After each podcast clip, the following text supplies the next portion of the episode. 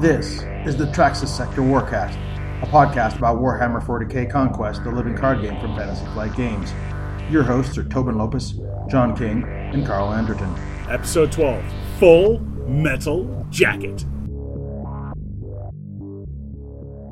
All right, welcome. This is episode twelve? Episode twelve of the Traxis Sector Warcast. Uh, my name is Tobin Lopez. I'm John King. And I'm Carl Anderton. What are we going to cover today, John? The summer's in full swing. We've got sun, weekends, and conquest on the brain. With some of our downtime, we've been diving further into new universe. I've been reading stories, Tobin's been playing Forbidden Stars, and his Father's Day present of the Sabbat Crusade Anthology. Yes, that was particularly cool. Nice. Uh, it, it was. I thought it was going to be more of a reference book. It wasn't too clear. It was like anthology and reference, and it had some images, and so I'm like, oh, okay, great. But it turns out that it's like all anthology, all canon uh, for the for the ghosts, for the Gaunt's Ghost stuff. So it's, you know, it's a three hundred page book, and in the introduction, Dan Abnett says that for those of you who have read um, the, the up through uh, Salvation's Reach, which is the last novel, and then War Master, which is yet to come out, um, he says there's three chapters in here written by me that you must read before you read War Master. Wow. And I'm like, it's kind of good that I got this then, because I kind of got it on an off sh- on a just on a impulse. I was like, "Hey, honey, Father's Day is coming up. This is available." So, is this like a Tolkien style one? It's reference, it's in character, in setting reference. No, there's actually very little reference. There's some reference stuff. There's some reference material. Yeah. Um, and there's some images of, like, there's a there's a sex a Sons of Sec, which is a, yes. the the, mm-hmm. the Chaos faction that's that's primarily the antagonist for. I'm glad Gaunt's you cleared that up, because the first word kind of yeah. brought a different image to mind. Yeah, yeah. Sons of Sec. Like, wait, yeah. what? And then, uh, and then there's a picture of um, McVenner, I think, maybe McVenner, McCall, two of the primary sniper guys, or the the Gaunts, the ghosts, scouts, yeah, scouts. Um, and then there's uh, McCrid. Is it my, I'm not getting that That's name right. Tanya. Tanya. Tona Criid. Tona Criid. Tona Criid. Yeah, Tona Criid. There's a. There's a yeah. Sure. Something like that. Yeah. So it, either way, but it's really cool. I haven't looked at it yet because I was in the middle of another book, um, and that's one of those books. You know, it, it, it was pretty pricey, and it's a collection, so the very stiff pages. So you don't want to really carry it around with you. It's one of those books where you're like, I must lay this out on the table and use white gloves while I read it, kind of thing. The coffee table book. Kind yeah, of yeah, yeah. So, yeah. so you're saying, so it's not a reference style thing. So it's narrative over the Crusade as a whole, or something. It's talking about. Yeah, yeah well, it's it, as far as I can tell, and yeah. I only looked looked at the, it's all Gaunt's Ghost stories. Mm-hmm. It's all in in line, but whether it maybe it tells a previous story, oh, like a I like a, you. But it's all Gaunt's Ghost stuff written by other people. So there's three written by Abnett, but there's all others written by other people. That's very interesting. And they all they all apply to the Sabbat Worlds Crusade, which is largely the Abnett verse, right? Yeah. Or the Danner verse. Danner verse, yeah. I, I hadn't realized that other writers had started to work on this stuff. That's fantastic. I mean, yeah. It deserves it. They had a previous anthology, but I can't remember if it was particular to the Gaunts. Okay, interesting. So just just Gaunt's Ghost stuff turning up in that. Yeah, yeah. yeah. So that, that it is what it is. But a couple of, couple of announcements. One is the Great Devourer still isn't here, and we've and I had discussions with guys last night. It's like, when is that coming out? I'm like, well, Gen Con is still a likely possibility, but then there's a part of me that says that one of the Netrunner packs, and I can't remember which one, went from being at the printer on their status page to shipping to distributors. Yeah, on the way. Like it, it, it yeah. just skipped an entire. It was maybe it was Breaker Bay, or maybe it was the first one of the. It was one of the recent small packs, yeah. right? It went from being at the printer to being in the States and shipping to distributors. It totally skipped the boat to China process on their page. Yeah. So part of me is like, there's a chance of that happening. Eh. I, I would like to see. I'd like to see. Uh, I'd like to see it hit before Gen Con, because I'd like to play with them before Gen Con. I don't think they're going to be legal, even if they do, but. If if we don't hear anything next couple of weeks, my guess would be, because it's still it's not even showing a shipping, right? It's still right, right, right. It's not yeah. even on the boat from yeah, it's China. On the boat, sorry, yeah. Right. So, yeah. So if we don't hear in the next couple of weeks, yeah, it's post Gen Con. Yeah, I guess. Or right. maybe it's a simultaneous release, like it hits the stores oh, about Gen the same Con, time Gen Con that box, it hits yeah. Gen Con. Yeah, right? Quite possibly. Um, so it is what it is, but uh, so that's kind of given us a, a kind of a a lull in the new material besides some of the spoilers that have come out, which are great. We'll talk about more about spoilers um, next episode. Um, the sleeves are here. That gave us something, right?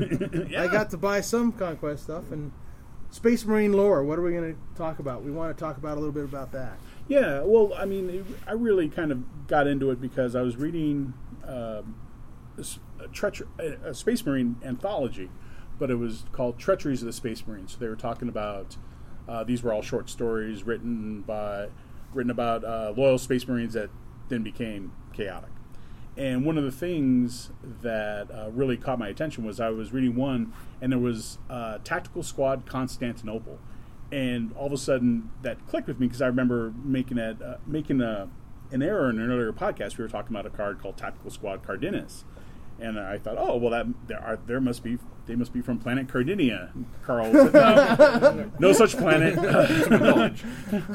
Cardenia, full rebellion star system. Yeah, you know, yeah. But, you, but still, you, to my there's, knowledge, there's probably a planet named Bob, you know, but it doesn't necessarily matter. But so then that, that got me thinking. It's like, okay, so ta- Tactical Squad Cardenas, that they must be, they're following Sergeant Cardenas, because Tactical Squad Constantinople, they were following Sergeant Constantinople at the time. Mm-hmm.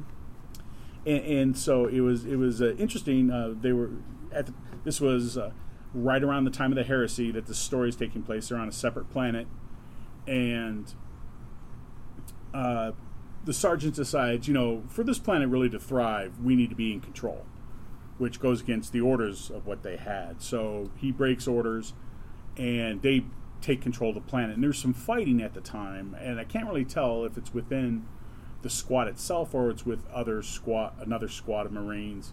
Uh, but they they win, and then they have the planet for about one hundred years, and then the the, the story kind of skips over, and then the planet comes back under siege by now loyalist Marines. So it was it was really interesting. It kind of got me thinking. It's like, well, so how are Space Marines? Uh, you know, how are they organized? How are how are how are they? I really don't know anything other than the fact, okay, here's a big group of Space Marines. Great. What are they called? so so uh, I wanted to turn to wanted to put, pose that question to uh, our lore expert. that that phrase. Uh, um. Well. Actually, this rewinds a little bit to talking about the um, the Emperor stuff last time. Not sounding mm-hmm. a broken record. Um, the Emperor, um, as part of his early experiments in genetic modification, basically, heavy-duty stuff, founded a set of legions. Each of these were based on little templates from the Primarchs that had previously been um, um, created and scattered by Chaos. And so he goes, he takes the, the gene seed of each of these different Primarchs, and from that, uses it as a template to modify the best of the best to make them far beyond anything a human can be, completely superhuman. You know, it wouldn't it wouldn't be unfair to describe Marines as pretty much demigods walking around. Mm-hmm. Um, there's a, a great one that Abner brings up as always. Um, that um, barring dying in battle, there's every reason to believe that a Space Marine would be immortal. They're so well engineered and designed, and so so hard to kill, they would probably live forever if they didn't die fighting. So there you go. So a- after he founded the legions, he went out, started exploring, and encountered the Primarchs themselves on the various planets. The Primarchs then took over the legions and kind of coloured them all with their style and particular feel. The Primarchs started like to start recruiting the people who would be changed into Marines. Because keep it in mind, a Space Marine is a modified human. Mm-hmm. It's a, someone who's already a great warrior who's chosen for the process to change. Right.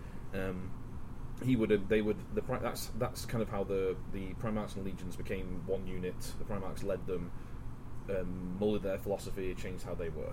And as you were mentioning earlier, then we had the Horus Heresy, where roughly an even split of the legions fell to Chaos and turned against the loyalists. To use okay, the so, there. so there were twenty Primarchs. Yes, so approximately, uh, roughly ten, ten on either side. Right. I think there's a little more detail in the Horus Heresy stuff, but I haven't. I keep I keep using that rough phrase of approximately down the centre. You know, roughly. I mean, and correct me also if I'm wrong, but we only know the names of like eighteen of the Primarchs? That's, a- actually, that's actually pretty good. Um, we used to know. Woo! I'm getting it. We used to, we used to not just that. We used to know the name of about ten. Since the Horus Heresy was written, when I originally started playing um, forty K, we knew about ten names, and it was all these lost information. You know, we we we've um, we've, we've lost track of who these things were, or they've been expunged from records, so we don't yeah. remember who they are. You know, they haven't, and they've and they've slowly trickled out. Exactly, we ah, okay. suddenly found out who's who and all this. So yeah, right. I mean, Alpharius right. is a great one. Um, we were talking about the novels before. If you read Legion, um, it gets into the whole idea of who who and what Alpharius was actually like, because they were the mysterious ones. There was, we didn't know a damn thing about them. So so so the Horus Heresy split split Chaos. You know, the, the Chaos followers went to Chaos Space Marines, and then we have the the regular. Uh, The no, non-Chaos Marines, the loyalists, like, the loyalists. Yeah, would so, be at the time. Yeah. But in the game, so forty, you know, ten thousand years later, we have. I'm looking at seven cards here, which I think amount, they're all Space Marine cards. So we have Dark Angels, Space Wolves, Ultramarines, White Scars, Raven Guard, which is the Raven Guard speeder, uh, Blood Angels, Iron Hands, Imperial Fists, and Salamanders. Mm-hmm. So, so these are all chapters. Yes, almost everything you've actually mentioned there, apart from Salamanders. I'm just trying to spare my head, it might be the same. Salamanders place. Are the, the Fire Drake Terminators, the five-cost yeah. uh, one that came in the fifth pack, fifth so war pack. This was, is where I'm going to I'm going to wait for someone to correct me. I may or may not be right here, but all the others apart from um, the Salamanders here were originally legions. Okay. So there was an Ultramarine Legion and a Blood Angels Legion.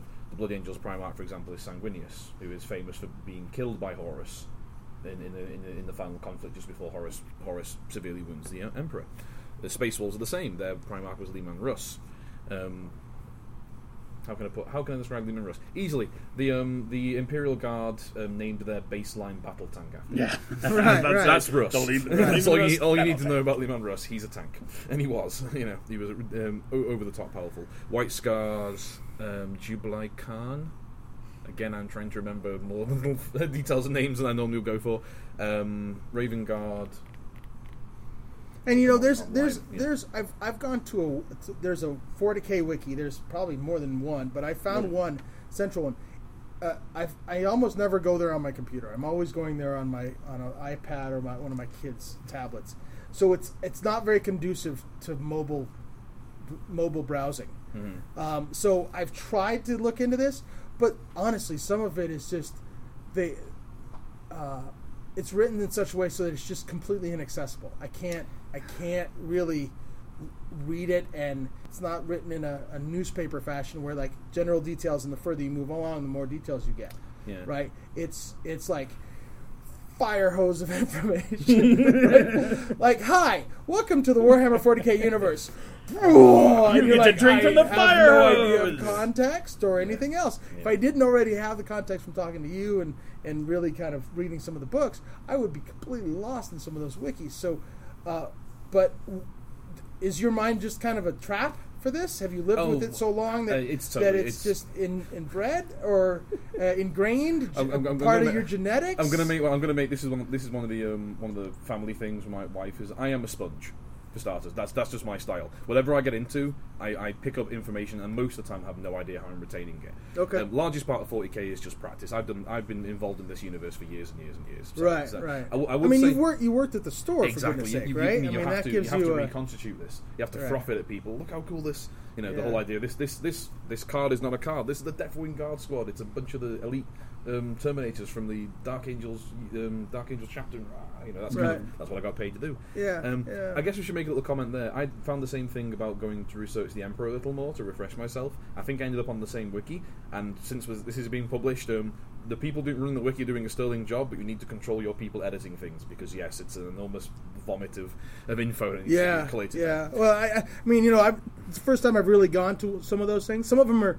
The one that I looked at for Gaunt's Ghosts, Um, it was a different. I think it was a different wiki. I, I, I haven't been there for a while, but that one was fairly well laid out. The Gaunt's Ghost stuff is fairly well laid out. More maybe because it's such a limited universe, right? There are fifteen or sixteen books. That's it. That's all. Nothing else. There's a limited amount of characters. It's not all expansive. Um, it's just a slice. So maybe that Gaunt's Ghost uh, is not indicative of the whole site. But I tried to kind of, kind of drink in the the Space Marine stuff. Whoa! Yeah. It was not. There's a lot to find on one chapter, mm-hmm. yeah. for starters. And on that subject, as you mentioned chapters before, so we had the Horus Heresy. Legion, legions turn on each other, a bunch of people go off to chaos, a um, bunch of people, uh, a large number of the Marines remain as um, as loyalists. And so the Imperium's left with a problem. It's pretty clear that one of the problems was the sheer amount of power under one person's um, control. I mean, to take an example, if we have um, Robert Gilliman, the um, the Primarch of the Ultramarines. Uh, around that time, the Ultramarines Legion, which, by the way, has, um, at that point and since, has basically held the eastern front of the galaxy, pretty much on their own. Ultramar is very far removed from Terra, from Earth, and they've pretty much held that part of things on their own. You could look at them as the second is it, Earth. Is it Ultramar? Why, why is it... Where is that Ultramar? Is that the... Is that's that the, the planet. That's the name that's of the planet. The name of the planet. Okay, because that's a... Yeah. In a completely unrelated or something yeah. related... It's in Forbidden Stars, there's a card call using the word Ultramar, yeah. and I and I it's the last word in the card name, and I always wondered if they just forgot the I N E S. um, Forbidden Stars is a um, forty K themed board game from Fantasy Flight. Yeah, yeah, yeah. Good we'll we'll, we'll talk piece. about that. Yeah, it's a good little fun little piece bit. of kit. I want to. Yeah. yeah, no, you, you it's one, it is one of those ones like you said before. The whole Cardenas. Uh, is there a planet Cardenas? Well, not in this case, but you'd be for, you'd be forgiven for thinking so yeah. because there is indeed an Ultramar. These are not Ultramarines because they're blue, even though they are. They're Ultramarines because they're from Ultramar. Um, very noble, um, long-term, kind of like chivalrous planet. Okay. War, war, warfare is, is um, conducted intelligently, and that's where we get him in style. He, and ladies bow before they kill you. And stuff like that. If, if ladies were allowed to combat, I think it's that kind of chivalry, I'm afraid. Okay. You know, but yeah. Um, so take Ultramar. There was nearly a million Space Marines, mm-hmm. nearly a million Ultramarines at the closing of the Horus Heresy. Um, a little side point in the in the setting. One of the reasons there's so many Marines left is that. Chaos's tactics when they when the Horus well, there's so many occurred. so many Ultramarines Ultramarines right? specifically. Oh, okay. Yeah. Why, why there's such a large legion remaining? Because there was a huge conflict. Of course, everyone lost n- numbers. Is the Ultramarines were on the Eastern Front.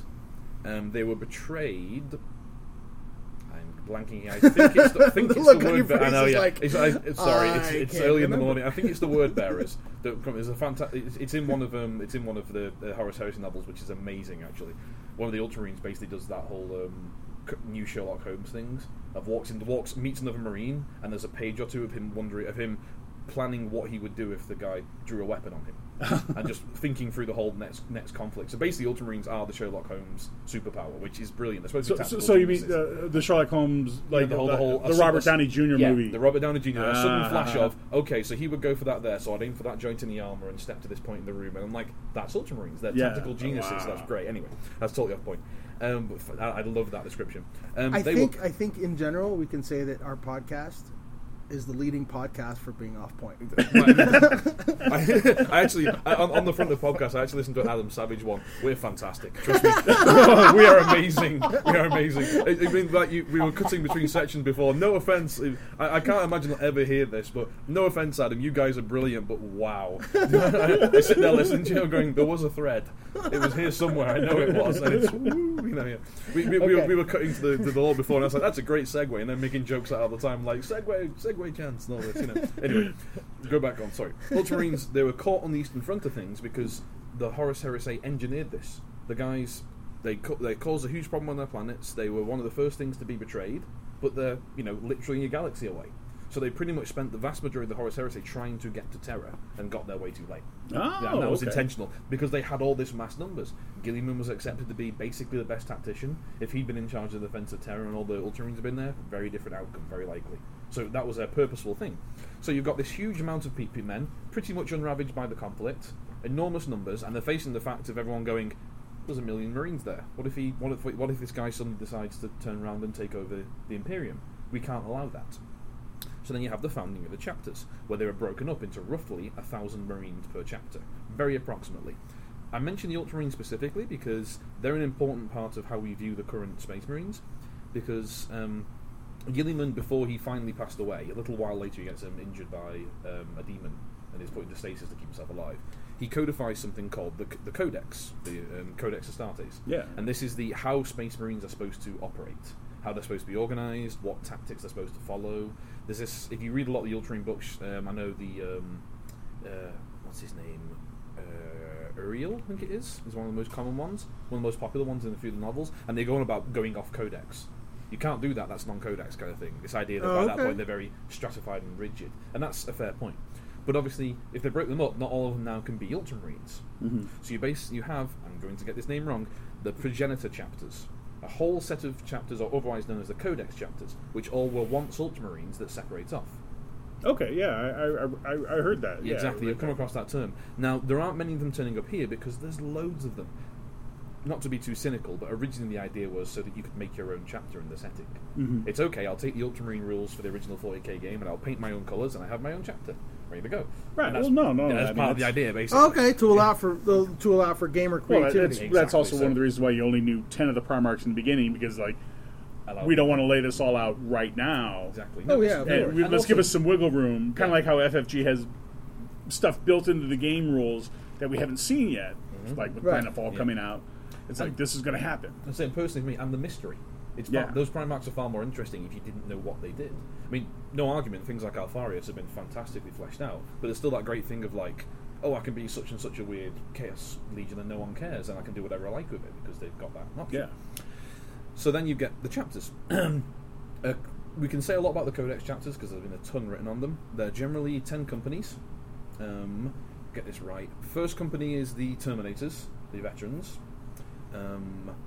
I want to say second through five are the what referred to as battle companies, which are generally the, the the hard line, the regular line formations, mostly tactical squads. Tactical squad is a type of unit. Okay. Um, without getting too much into the actual miniatures game, I could tell you what what what weapon designations normally go into a tactical squad. It's that set, and most of the companies are mostly tactical squads, mostly Devastator. Have we seen that around in Conquest? I don't think yet? so. There's no? a siege force here.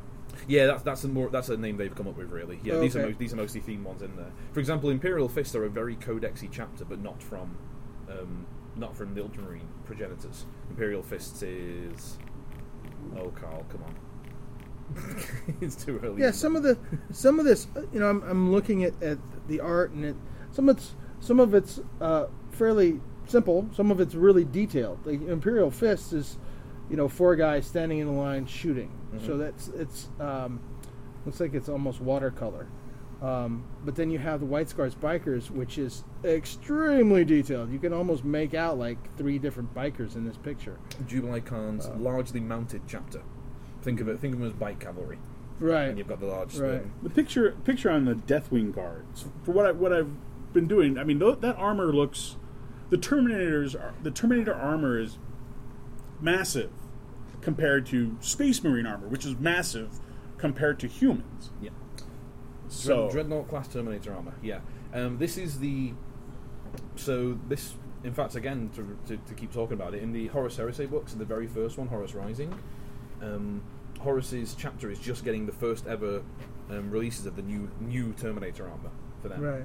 And the idea is this is mobile tank armor. This is a mech plated Marine. Right. It's meant okay. to be heavy, heavier beyond belief. Extremely, extremely rare. Extremely difficult to maintain. Extremely powerful and expensive. So this is a a, a, a veteran Space Marine. I mentioned before at the first company. Um, they give these guys to be a, a heavy assault troops, to be shock line line breakers, that kind of thing. So they're tiny amounts. Deathwing in particular is a little unusual. They're from the Dark Angels. Dark Angel normally a dark green livery with okay. um, various different colours, largely red as their edging. These guys are the elite of the elite, and they're um, they're even more um, focused and specialised on who gets to be in the Terminator armour. Okay. And uh, the Death Guard are well known for having a lot of their own kind of like uh, cult details. The setting is um, the lore is a bit of a Native American-y kind of feel in some of their beliefs, oh, and shamanistic, animistic kind of things like that, um, and their styles. But they're like the Death Guard are particularly elite Terminators. Okay, yeah, cool. Well, you, you mentioned Dreadnought, and I mean, there's the Ultramarines Dreadnought yes, card. Yes, Dreadnought itself. Yep. So uh, again, I don't think guys would guys would know. Inside there is a, is a Space Marine who was fairly unlucky, was badly injured or crippled in battle, but he's a veteran. He's extremely well trained, a ton of knowledge. So, and he's not dead. So rather than have him waste away and be useless, they fit him into the sarcophagus in the centre there, in which he will spend the rest of his existence operating a literal walking tank. Wow. Okay, so that so then the, the chaos. The war engines, like the Soul Grinder and everything, are the same. That's a demon. They're a demon. That's okay. a, specifically, that's a demon. There are Chaos Dreadnoughts. Um, the, the Chaos Marines inside Chaos Dreadnoughts are supposed to be in eternal pain, complete torment, and absolutely insane. Hence the reason that Chaos Dreadnoughts are well known for being viciously um, off-the-wall berserkers. Wow. Yeah. Okay. Not to say the guy in here is particularly happy with his lot in life. um, let's be honest. Um, they go, there's a lot of fun stories about um, about Dreadnought Marines um, about. They put them into generally put them into stasis when they're not being used because well they're not an active ordinary person, and they want and they're also they're extremely rare and, and valuable and precious, so they have to be kept kept up, kept quiet and kept happy, so, not in combat. I was about to say, they, they probably don't get good cell reception in there. I was so, say, not particularly, no. So, so you can't in- entertain yourself not, with not uh, cat videos? Yeah. If you, if, yeah, there you go. If you get into the Space Wolf ones, the Space Wolves have the Venerable Dreadnoughts. They really like their Dreadnoughts, and they've kept their, um, uh, quite a few of their heroes going for a ridiculous amount of time. If you read um, one of the Horus Heresy um, Space Wolf novels, okay, spoiler warning, one of the characters in there is a Venerable Dreadnought from the current setting. That's ten thousand years ago. Wow. It's Beyond the Fell-Handed. And you go through the whole story of... Um, so you don't you have no idea who he is, you don't get any of his name right, and you find out right at the end, you realise it's him. It's Beyond the Fell-Handed. He's, he's absolutely famous in the setting. He's a named character Dreadnought. And you have a whole uh, origin story, which carefully where he loses his arm and has it replaced with a big, powerful claw weapon and all this stuff. Fell-handed kind of thing. And yeah, he's he's a recent thing. They have, they have Dreadnoughts that are stupendously old, and then one of the characters encounters a bunch of them, gets to talk to them because he goes through the same process to be reconstructed that will keep them alive, and he and he has no idea who he's talking to until later he realises that these particularly ancient things are just left to, to sleep most of the time to keep them to keep them ready for combat. Wow. So yeah, so you have all the various the company organisation and the whole very codified codex style, as we were saying before. Then you can get into the um, the chapters who have no interest in that whatsoever. They're the Imperial Fists, the Siege Specialists, who have their own format. They're fairly codex, they agree with the ideas of that stricture, but they have their own general style. They're much more defensive than the Codex Astartes would um, prescribe. And then you get to the... Then you have the chapters that are the variety ones. I mentioned um, the White Scars earlier, mm-hmm. which are bike cavalry. They're basically meant to be the Mongol hordes on bikes and, and, and speeders kind of thing. Um, Dark Angels, which um, are a mixture of things. They ha- like to have companies for a specific specific job, really. I mentioned before the Deathwing, which are specialist elite terminators. The Raven Guard, which are all mounted, kind of like the, um, the the Scars are. They see the advantage in that, so they're all on bikes and flyers, and that's why I've got the Raven Guard speeder, who is very iconic. Um, Space Wolves. Space Wolves. I love the Space Wolves. Blood Angels. Yeah, yeah. One of my favourite th- main things I mentioned about the Space Wolves to get the idea is um, to, to get a feel of what Space Marines are like in the setting is you have to understand there are tiny amounts of them. You mentioned before, ten of them took a planet. That's not surprising. Yeah. In, in actual, we can't make them as powerful as they, as they are in the game. In, in the in the game, sorry, we can't make them as powerful as they are in the setting. It wouldn't be fair. But a handful of Marines are a match for an army. They really well, are. I yeah. mean, that that actually does kind of make sense then. Um, it, you know, going back into the game, with because it's this thing that it's always one of the things that I've. Sometimes I don't I don't keep in the forefront of my mind. I don't wrap my head around. You know, uh, one card is not one unit, right? Tactical Squad Cardenas, that actually represents ten Marines. Okay, great. So then you look at it and go, well, geez, you know, ten Marines, but it's only a one three, and but but then Area Effect one. And I always thought Area Effect meant, like, uh, flamer weapons, melter weapons, all these big, like, oh, I'm going to roast five or six people at a time. And I realize now, no, Area Effect is just the massive amount of firepower that it, a unit or a group of individuals can lay down. That's what I think. Now that what what's clicked in my mind for me for the game, that's what Area Effect is. It's like, great, you've got, you know, ten, unit, ten, ten units, ten cards at a planet, I've got, and they're all one ones. But each of those cards might represent hundreds and hundreds of Snotlings, or hundreds and hundreds of Scouts, or Astromilitarum. And this one unit, this this squad of ten Marines, basically attacks and wipes everybody out. Right, right. Okay, that. Or all the little guys. Or yeah, all the little yeah, guys, all, right? the, all the little guys. So, like, so, like, think about like Orc Cannon, right? Orc Cannon, you you're you're supposedly blasting a planet, right? You're you're you're whether you're doing it from a long ways away on the surface of the planet, or you're doing it from orbit, you're blasting a planet, and there's indirect damage done. So there's everybody's taking something.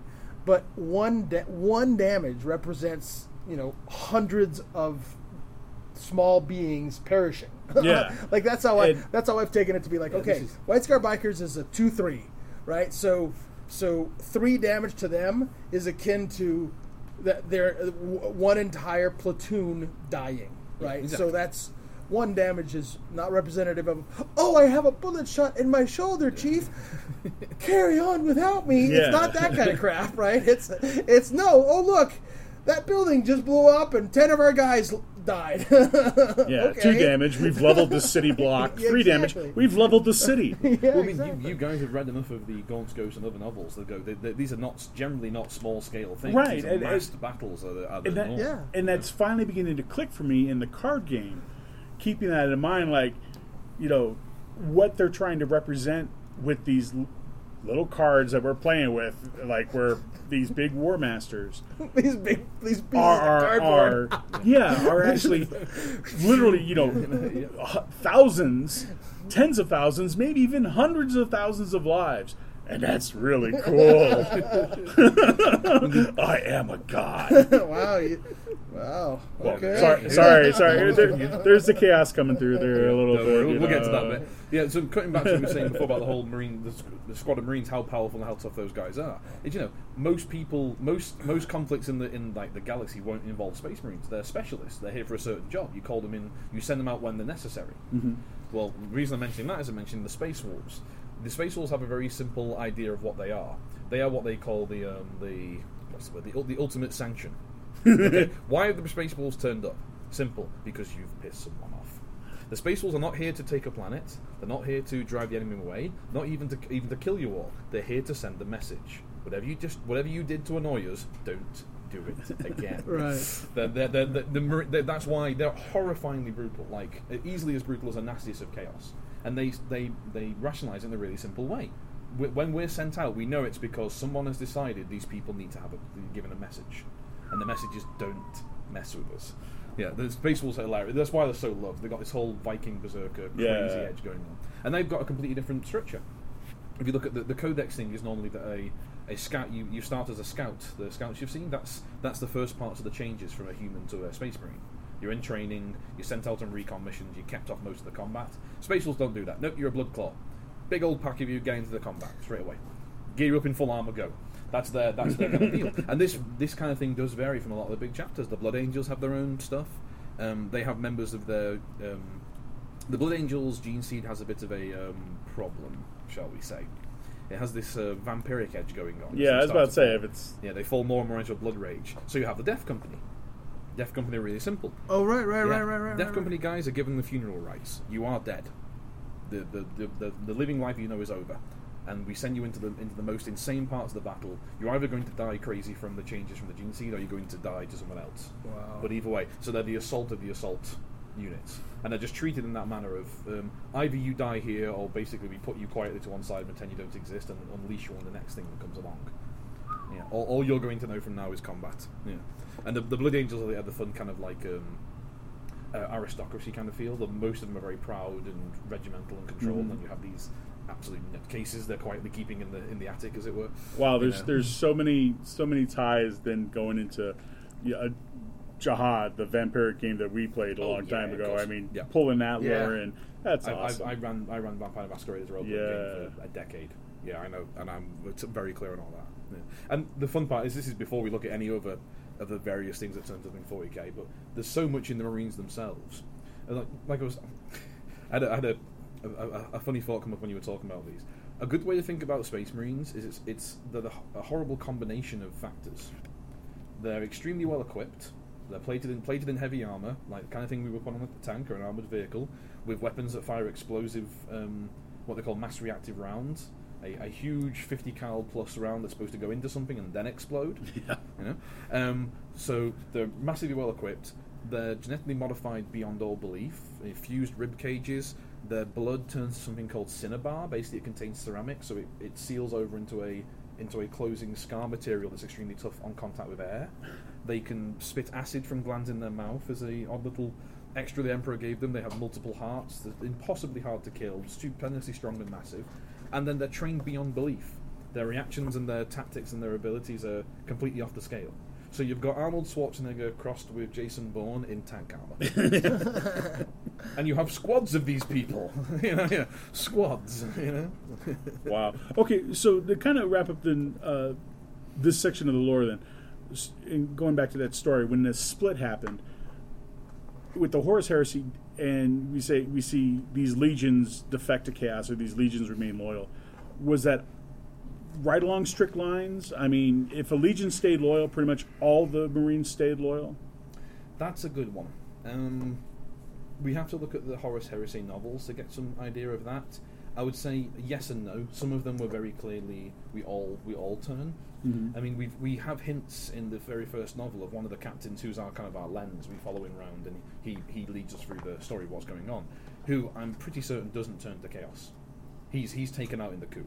Okay. You know what I'm saying? Okay. When, when, so there is some the infighting that might happen. That has to be. Yeah. Okay. There's no two ways. But it's, it's a very unclear thing, and it's a great idea. If, if um, again, getting back to the, the, the tabletop game, the idea of a lot of the, the things that were instituted there was so that you could modify and customize and have your own things. And it would be kind of cool to play a Sons of Horus unit that's loyal. No, we're fine. We we never we never turned. Yeah. At least we believed that anyway. Mm-hmm. You know, chaos is great great at, um, at uh, deceiving people. But yeah, I would. Um, there's a lot of mention of Legion fighting Legion. I can't see that there wouldn't have been some parts of the Legion that would have at least taken out the more loyal sections of itself. It had to have happened. Yeah. Yeah, or vice versa for that matter. Yeah, no kidding. Right. Yeah. Well, cool. That was a great lore conversation. That's that's. Uh, I I like learning about this, so then I can put it all in context. Like I said, it. It took me a while. In one of our first podcasts, it's like, okay, this is forty thousand years in the future, or thirty-eight thousand years in the future. You know, oh my God, people are all over the place, and they're just annihilating. There's the, just the sheer numbers is something that's incalculable, but you have to kind of back up, and sometimes I'm like, oh my God, war is a real thing, it sucks, and then, you, no, this is all this is all for fun, right? Right. I gotta say, it's it's really cool. I love I love playing it. I've I've played the game. I, I'm now uh, acclimated to Octagon. That, that word that we never shall speak its name, but but uh, I'm, I've acclimated to Octagon. Uh, I play one or two. Uh, it's still a little slow.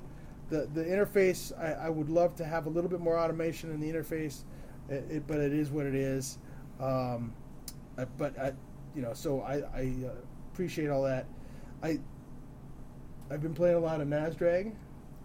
Uh, just because um, I needed to change from Space Marines and and Astra Militarum, uh, and but there were some spoilers for the Great Devourer. I don't know, I you know, and, I, and I'm sitting here thinking of them, trying to think of them, and I can't really. I just remember the infestation mechanic is just about everywhere.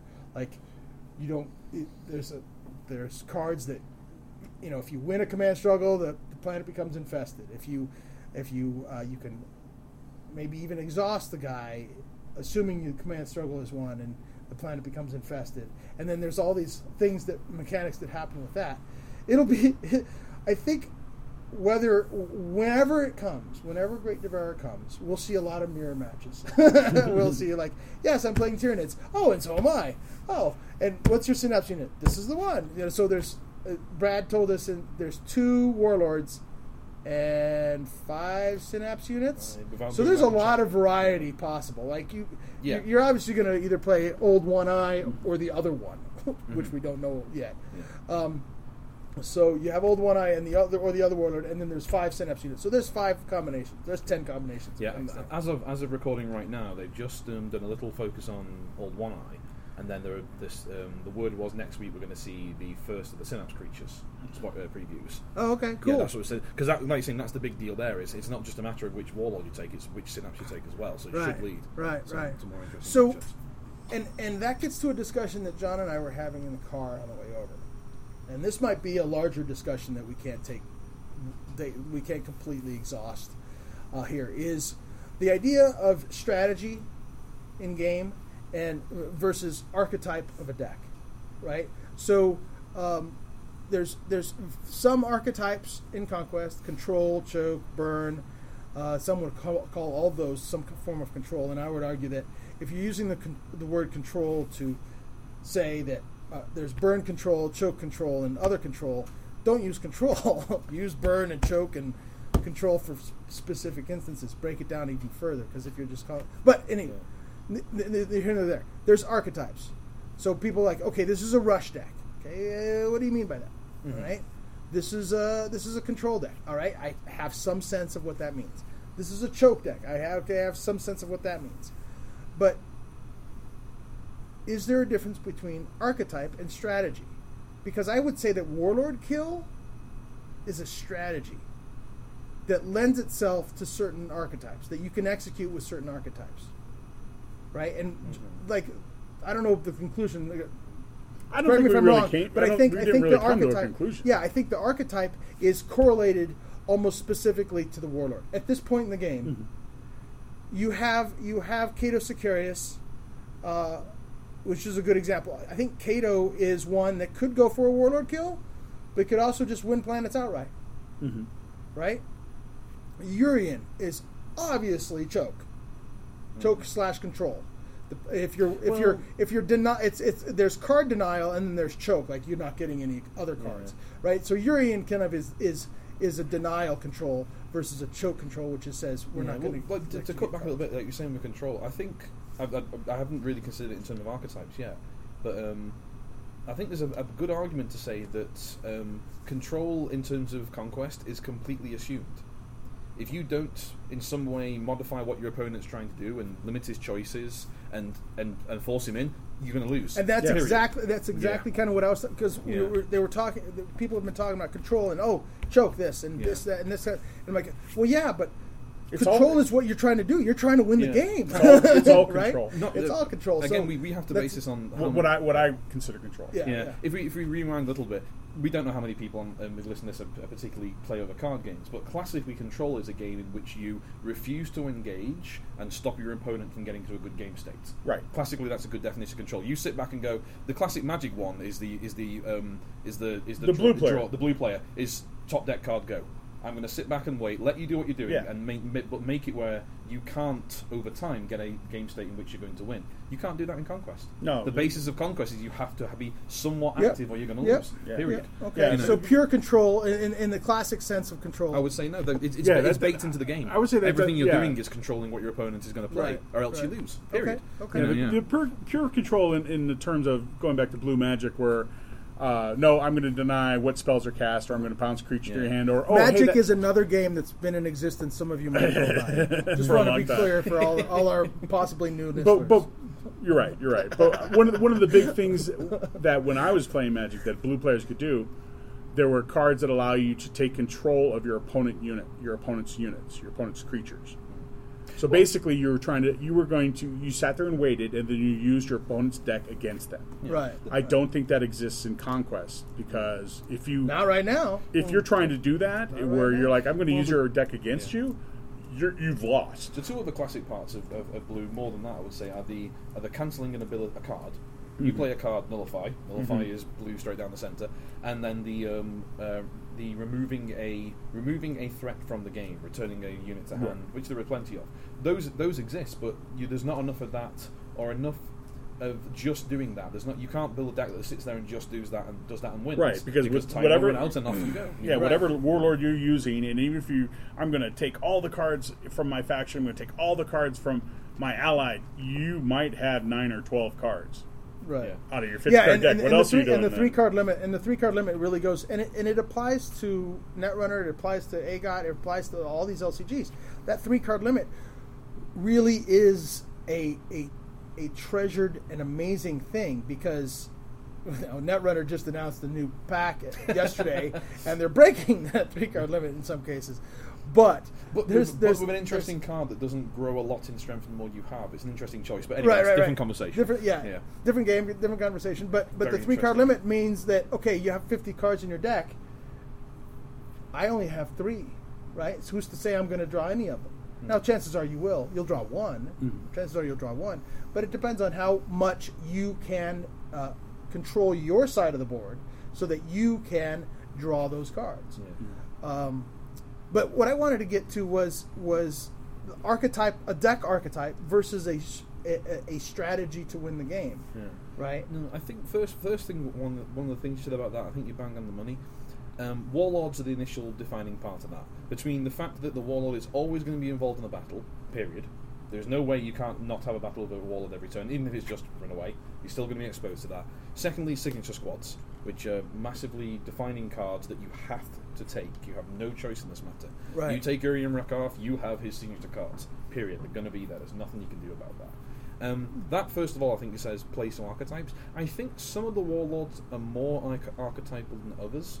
You mentioned um, Cato Sicarius. Right. Cato Sicarius is about as vanilla a marine deck as you can imagine. Mm-hmm. Here is a bunch of marines. Here's a guy who allows you to play more marines. And maybe that's why I don't play him. Go. I mean, he is. Maybe that's yeah, why I is. don't play him very much. Because well, vanilla, th- that's a good term. Yeah. Yeah. Because it's such a blank slate.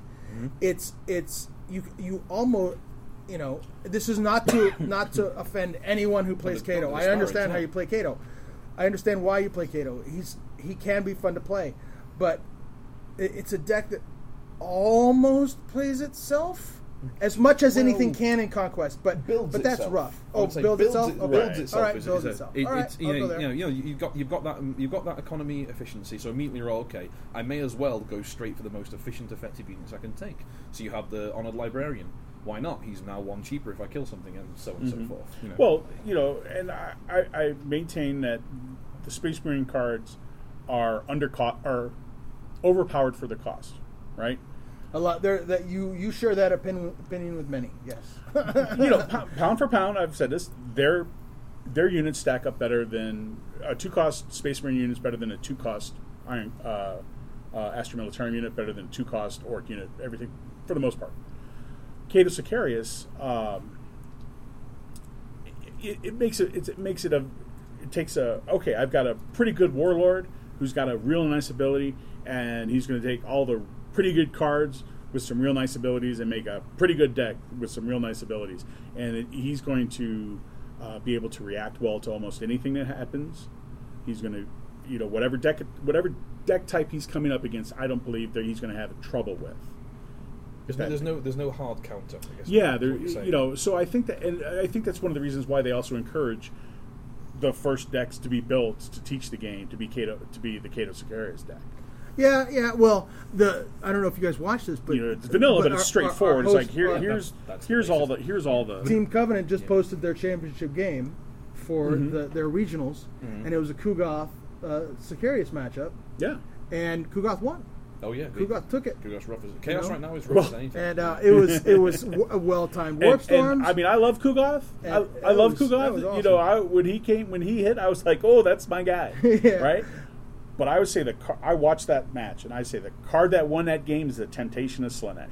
Oh, oh my God! There's no yeah, reason yeah. if you're oh, playing yeah, chaos. Yeah. There is no reason not to put. It doesn't matter who you're playing. Yeah, put want, three of those. You, in if your you want to talk, oh yeah, we want to yeah. talk account siphons insane. Or Dracaris for conquest. There's, there's that card. Wow, that it's, card. It's so strong. Yeah, that card. All of a sudden, you know, you talk about control. You talk about choke, and it is two shields. Right. well, well, well, Wooly yeah, on the broadcast said it's, or maybe maybe it was. Uh, I don't know who was on the broadcast on the because like it is two shields. Yeah.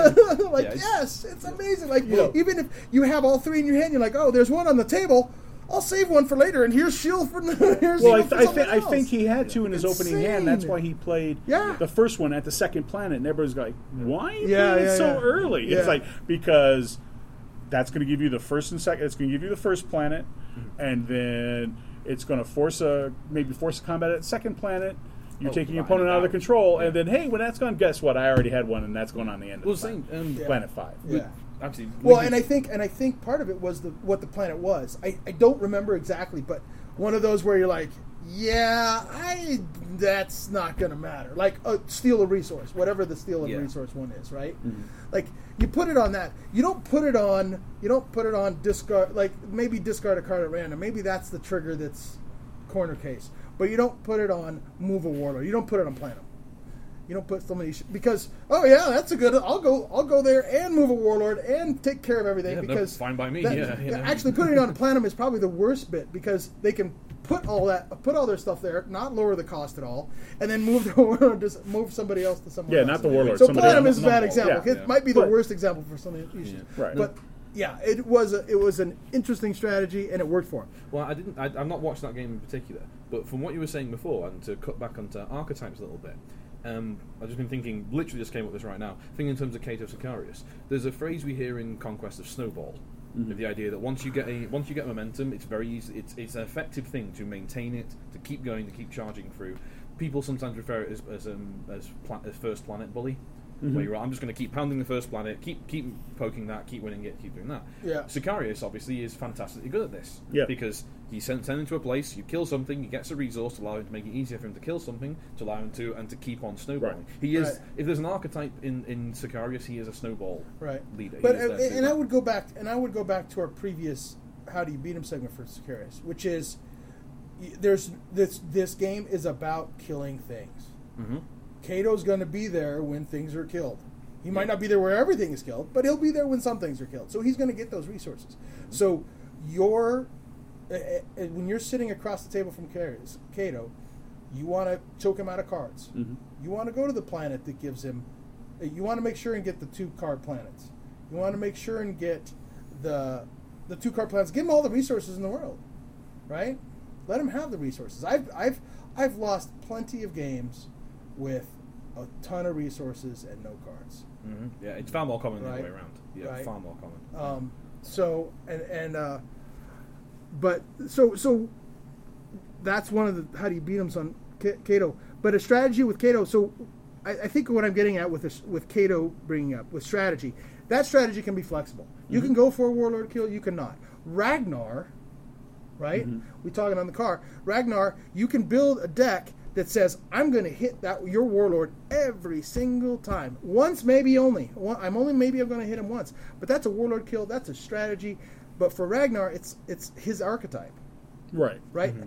He can win by planets because of the threat of warlord kill, but warlord yeah. kill is predominant he's, on he's the brain. He's still using that. That's yeah. the point. He's still. He's, it's kind of like the um the uh, the Onshi stuff of, even if you don't bounce Onshi all over the place or or armorbane people into oblivion, you're, you and your opponent are still playing on that basis. So that that um, that um, maneuverability and assassination ability is still what you're banking on, mm-hmm. even if you didn't never actually use it. Mm-hmm. You know, I mean, Sicarius is the same situation. The the choice is, you know, you said the choice is to go after his cards because you can't say, okay, I'll fight him head to head and make sure I win. Well, of course you do. That's not that's not a strategy. That's just what you how you want to play, and you probably won't because you're facing Marines. Okay, so I won't go where he is. Cool. That's e- easily parlayed into a victory. The game is designed so that's easily parlayed yeah. into a victory. So, like you right. say, you need you need to well, oppose him a different and, way. And I had I, I was playing a Nazdreg deck, and um, there was the uh, if you have less uh,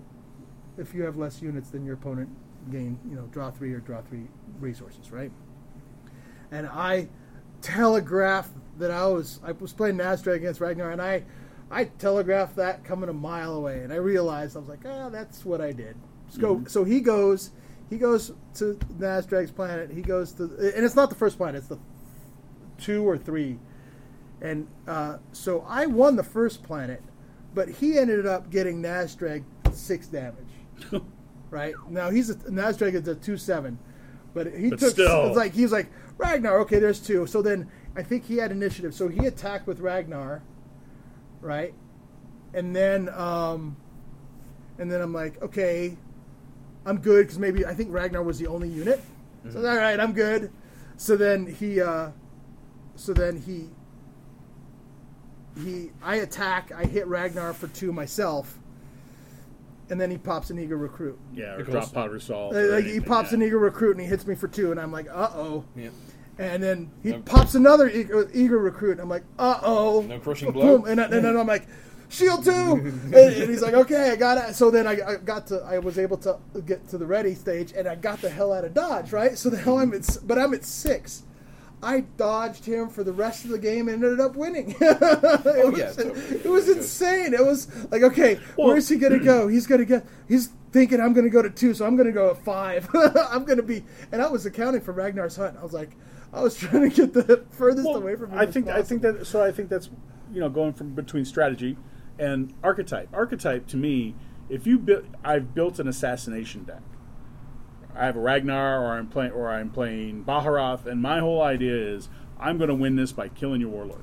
And you if think I about, don't, you think Baharroth is well, a warlord I kill? I, I don't know. I don't know. But yeah. I'm just saying, you know, the mo- the mobility aspect of him allows that. Yeah, I and I guess his units being plus three when he's there, yeah. they go boom, boom, bam. You, and all you, you want, you want. It, it doesn't matter. My idea of an assassination deck is, oh great, I show up at the same planet. I guessed correctly, and I showed up at the same planet. Okay, great, that's luck. I, that's one in five, right? Um, I, with Ragnar and with Baharroth, it doesn't matter what plan you're going to go to. I'm I'm going to find you. I'm going to come and kill you.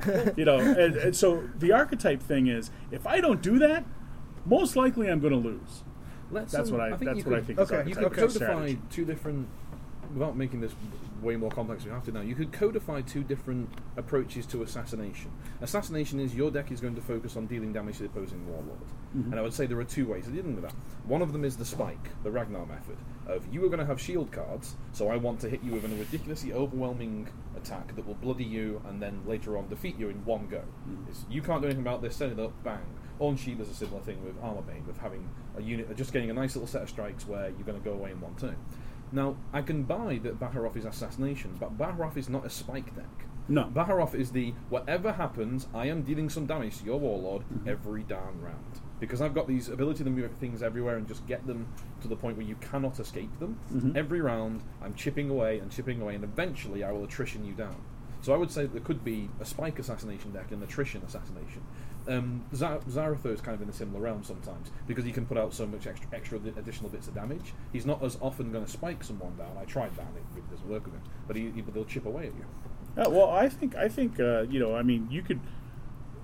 Not with every warlord, but with some of the warlords, Ragnar and Baharroth, because of the mobility, but uh, Staging Ground out of Imperial Guard, mm-hmm. out of Astra Militarum, with... Uh, I... I It, I would say it doesn't matter what warlord you're playing, but it's going to work better with Kodiaz. Mm. Um, but uh, and you can put it, you can even put uh, Staging Ground into a Ragnar deck. Doesn't matter what planet you're going to go to. I am going to drop a. I'm going to drop a two unit, two cost unit, and I'm going to hit you. Yeah, that's attrition. That's attrition. I mean, yeah, so Kodiaz is attrition. Yeah, if you unless you allow him to snowball beyond all ridiculousness. Um, he's he's an attrition deck. He's going to be. I've got so many units and so much money. I can just keep the pressure on and slowly grind you down. Right, you know? But yet also, I mean, with with uh, the Imperial Guard units and the low cost and the high command icons, they can be uh, what I consider. Again, I, I'm not really clear on what everybody considers control, what everybody considers choke. Mm. When I when I think control, it, I think of my Astra Militarum and my Kodiaz deck. It doesn't matter how much command you have, I will outcommand you. And I will outcommand you everywhere except maybe your warlord goes. And I bring up that point, as we were saying before, with I, I'm I'm not convinced con- control is a is a meaningful definition within Conquest because of the mm-hmm. way the game's designed. A command deck is a different matter. Yes. When you set out to go, I am going to win command. Yeah, that that's, that's that is an archetype. Well, because it has an, yeah. the command is a is a is a key word in the game, yeah, right? Exactly. Right. You're yeah. winning but, but, the command struggle. Yeah, but yeah, command you, icons. Yeah, right. But that, but that's not some, that, yeah. but that. That archetype, mm. you know, yeah. is not is not going to win you the game. You're still eventually going. Yes, you might have a bunch of little units, but if and I, it's like I'm winning all these commands, I'm getting all these resources, drawing all these cards, but one vicious bloodletter just hoses me, and it's like great, my vicious bloodletter is at first planet. It's at second planet. It's at third planet. Game over. Yeah. Right. Well, let me rewind a little bit. Again, um, command command is an archetypal thing. Like assassination, mm-hmm. you're not always going to win by that, but you play to leverage it, and you have and you force your opponent to respond to it. Yeah. You know, the, the opponent suddenly has to then either try and match you in command, which if he can do that, great. If he can't, he has to modify how he plays. You know, the, the right, interaction right, between right. those two is the point. Um, what was I going to? I I had a thought we skipped past. Um, well, I skipped over rather. Um. Talking in terms of archetype versus strategy, I would say that archetypes and the warlords, personally, are fall in the toolbox range. That's kind of what I'm getting at there, is I've built my deck to be to do a thing, and then I have to have a strategy of how I leverage that thing. Mm-hmm. And that's I think that's what I'm getting at. That's why I would, how I would define it. Okay, so, so you have an archetype. Your yeah. deck defines your, arch, your, your deck is an archetype unto itself. Uh, whether it's a named one, something that we can all agree to name is yeah. is, a, is is something for another day. But then, oh yeah, there you go. But then the person that you're opposing is defines your strategy. Yeah. If you're mm-hmm. Ragnar and you're fighting Ragnar, you're going to take a little bit different strategy than right. if you're fighting yeah. Kith. If you, and if, if you, you're so so okay, all right, yeah. I got you. And, and you're, sorry, you might have strategy. You might have. I, I usually try to build my decks to a a couple of things in, in a deck that will help me deal with running into certain archetypes, running into, oh, okay, it's a lot of mass little units. Right, right. Uh, so I have something in my deck that should help that. Warp yep. Storm yep. and Chaos. That's yep. that's to clear the planet and let my big guys win. Yeah. Uh, area effect you is know, one to include. Area effect, something you know, like that. Having you know, one so or two you, cards that do area effect is always good. Yeah, Crushing Blow and two shield cards in, in a Space Marine deck. Mm-hmm. It, it's it's you know that's my strategy with. My, I'm using my archetype of my warlord is, I, I am at each planet that and that's the ones I'm winning. And when I get into combat, because there's going to be a combat with my warlord, I'm going to make sure my warlord walks away unscathed. Right. You know, that's my strategy in my deck. Oh, to, right. to help to help clarify this, I think if we take a pace back from Conquest itself into games in general and military in particular, there's a, a, a fairly well fleshed out concept of tactics versus strategy. Mm-hmm. And the the idea, one of the ways of codifying this is that tactics are things you do because they are sensible. You um, you you attack a location in a certain way because that is always a effective, sensible method of doing so. You attack at night, or you um, surprise people because that is always ge- that is a set advantage you can codify and quantify. You know, now you can apply that to a deck. You take these units and you play these units down in a certain order with a certain way because it's effective. You use an Eager Recruit with Katachan Outpost because that's an effective tactic. Of course, it is. It has all of its inbuilt benefits in one go. Strategy. So ta- strategy, however, is the how you make use of these. Yeah, or how, why yeah, you're attacking yeah, yeah, yeah. that in the why, first place. Why yeah, do you drop yeah. an Eager Recruit at this yeah. point and use that? Yeah. And so a good way to look at it is this: tactics are generally codified and, and set. Strategy is reactive. Tactics is about me. Strategy is about my opponent. Mm. What is the yeah, other guy good, doing? Yeah, so good. If you re- reel that down, if you if you go with the basics that um, that. Your deck is an ar- your deck is based on an archetype. Every deck is built to do something well, whatever it is. Whether it's just do everything well, that's a tactic in itself. I have a tool for every occasion. Or I go, or I take the Ragnar classic of I focus on this ability to kill a warlord, to focus where he goes and kill him in one go. That's your tactic. Strategy is how you win the game, as it were. Is what is right. what, what you then do based on what's going on. And so I would say that yeah, it, it, it's partly it's the language, but you're right. Um, The game, the game forces certain tactics. It says these are cards that are cl- clearly designed to work together. I mean, you're given what is it, eight of them in mm-hmm. your opening part of your deck. Here are eight cards right, that are right, supposed right, to work right, well right, with right. your stuff. You know, that's that's right. linked in. Cyborg Body and and Nazdreg. I'm looking at here on the table. You know, that's it's Cyborg Body, Nazdreg, and the Cracktooth Hall. I mean, brutal, and the guy gets double his hit points, so he's now you know. Now a, a two four can hit up to nine. Mm-hmm. You can become a possessed with a Cyborg Body on. Yep. Right? A nine four. That's, sorry. Uh, we, we only briefly mentioned him earlier. That's why I, I died laughing when the first thing I saw in Old One Eye was an attachment that gives him hit points. I'm like, you're joking. That guy's like, I got. He's like, at least he's only got six health, seven. Oh, great. Here we go. Well, but he he can remove half his damage, yeah. rounded up once. Per, per phase, right? Per, uh, this is a good one. Uh, I had to go and find, clarify this properly. Per round, and because it's not um, qualified, that's game round. So per game turn. Yeah, yeah, yeah, yeah. Okay, yeah. per round. Okay, yeah. yeah, yeah, yeah. Per round. Yeah, I had to. I had. I had someone point out not, to me on co- not on, combat, not combat turn. Not combat round. There's there's yeah. two definitions of round. One is round, which is un, unqualified, which is game round, and right. one is combat round, right. which is a whole set of combat before you mm-hmm. untap. Mm-hmm. I, I, a guy on Card Game D B popped it up, and I was like. Really? And I spent a half an hour last night with the rulebook going, yep, yep, he's quite correct. It's a little unclear. It's not. At no point is round defined. Mm. But if you read through, he's quite correct. There are two two um, what's it, standards for it. One of them is combat round, and every other type of round, which refers to the t- a full set of four phases. Mm-hmm. Of mm-hmm. So, so, so you, so he's a little like Kugath, right? He's he can remove that damage. You you kind of have to go all in. All, all in on one in one combat to just hit him as big and as ugly as you can. And he's, actually, he's built in Fetid Haze. The, well, um, kind of like Fetid Haze, he has that um, the same attachment that refers to that gives him strength, gives him bonus attack on one swing, and you can give him brutal. So you can that whole deal. It basically it's like Kugath, where you go, right. I'm going to poke Kugath almost to death, and then Kugath goes, "That was a really stupid idea." Fetid Haze, you guys all die. I'm gonna, I'm gonna just. I'm just going to release my pals. Yeah, he's like, he's like, well, I'm going to I'm going to tell you what I think of that, says Kugath. Let's go. And then the um, but Old One Eye, same sort of deal. You get the attachment and or the ability to give him brutal. Then he becomes, okay, I've, I I untap, I remove all this damage, I gain this bonus attack, I have brutal, wham. Yeah. Big old yeah. swing. So. All right, so I wanted to mention that I've been I picked up Forbidden Stars uh, two weeks ago here, right, at Haunted Game Cafe, and And uh, I've played it uh, half a dozen times. Uh, and it's a great, complex game set in the forty K universe. It's F F G's newest forty K contribution. For those of you who are interested in complex, order-driven games, I urge you to try it out, watch some videos. It can be a very complex game. It's an hour fifteen, hour and a half per mm. player. And that's Bang. that's after you both know. Yeah, it's, it's the first forty K Euro game that isn't Horus Heresy.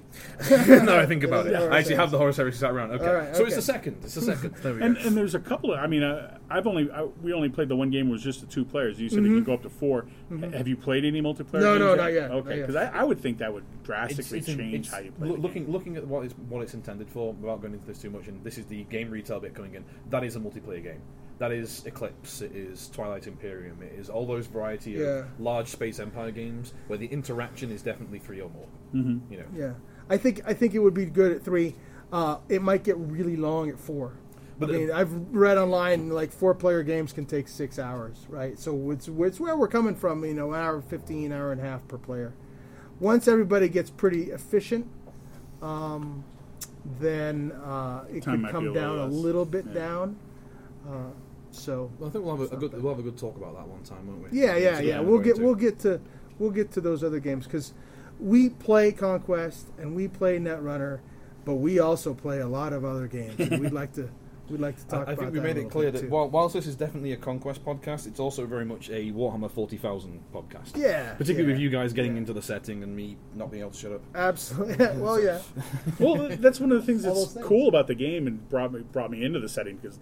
Like I said, up until I hadn't read anything. It's like, okay, yeah, it's cool, Space Marines. I mean, at first, originally, when I first heard about it, I was like, dwarves in space fighting orcs. Okay. Salt tough. That doesn't, yeah, that, that, that well, doesn't, well, doesn't really sound... I mean, also, but, but also was, the fact that you, in order to play the game, you had to spend a lot of money on miniatures. Right. Well, and also... Not only did you have to spend a, the money, but you had to figure out which ones you wanted. And then you had to paint them. And I was like... That's a massive barrier to entry. Well, it was also really tongue-in-cheek. Uh, you know, there was a lot of things there. I mean, Noise Marines, the old ones used to have heavy metal guitars. You have you have seen Doom Siren, right? Yeah. Doom, Doom, Siren, Doom, Siren, Doom Siren is the ultim, ultimate um, power solo. Yeah, you it's, know. It's the, it's the guy, guy who's been given his thirty, his fifteen seconds to blaze away and then die in one explosive um, metal you know, moment. That's what he's going for, yeah. That's yeah, what it is. That's, I mean, look I at mean, Doom that's... Siren. He's, Doom Siren is a noise marine who's like, who's anyone, anyone seen Mad Max? It's the guy hanging in the cradle with the flamethrower. I haven't yeah. seen the new one oh, yet. You need to watch it. It's I, I, I it's, want to. If, if, I you want wanna, to. if you want to think a vaguely forty K-ish kind of um, style of, of going to war... It's it's um, Immortan Joe and his dudes, uh, uh, very much. There is there is a there is a blind. Uh, you find out later he's blind. He has no eyes. A blind um, guitar, um, member of the crew hanging in a cradle in front of a massive mobile wall of amplifiers, on the back of which are double rows of, of guys you doing huge timpani drums. He's swinging in this cradle, has a massive chromed plate spiked. Guitar on which he's playing a constant um, heavy metal solo or riff, and the end of the guitar fires flames. Yeah, it is. It is just this fantastic, and he's going the whole time. And as it turns out, again to mention Adam Savage and Co, they got involved. In the, they got they they talked to the guys in the involvement. That whole rig worked. It played music. The guys in the back were drumming at seventy miles an hour through the Australian deserts, kind of thing. It's it's it's it is it is very. If you want an idea of how chaos go, would go to war, Immortan Joe's war band, the War Boys, is about right. It's That's great. Awesome. That's awesome. Yeah, I'm going to recommend that. John and I will be at Gen Con for nationals. Mm-hmm. Yeah, we'll throw a little um, plug in as well. Um, obviously, we're coming to Gen Con and all that, but um, the Haunted Game Cafe is doing a load of living card game events. We get a full set of the. Um, event kits and go and run these big long spree- sprees every two weeks. And the first of those will be, for this set, will be done on the twenty-sixth of July on Sunday. It'll be Warhammer Conquest over here. We're getting um, a, a, lot, a good few people coming down and enjoying this, so swing on by for it, please. Thanks to Team Covenant for hosting this Warcast and to Haunted Game Cafe for the recording space. If you would like to join the discussion, have ideas for future episodes, feedback or questions for us, you can contact us at Traxis Sector Warcast at gmail dot com. That's Traxis Sector Warcast at gmail dot com. Via our Facebook page or Twitter at Traxis Sector W C, or leave a comment in the episode's comment section. This episode was sponsored in part by Rocky Mountain P C. Thanks for listening. The, the Emperor, Emperor protects. protects.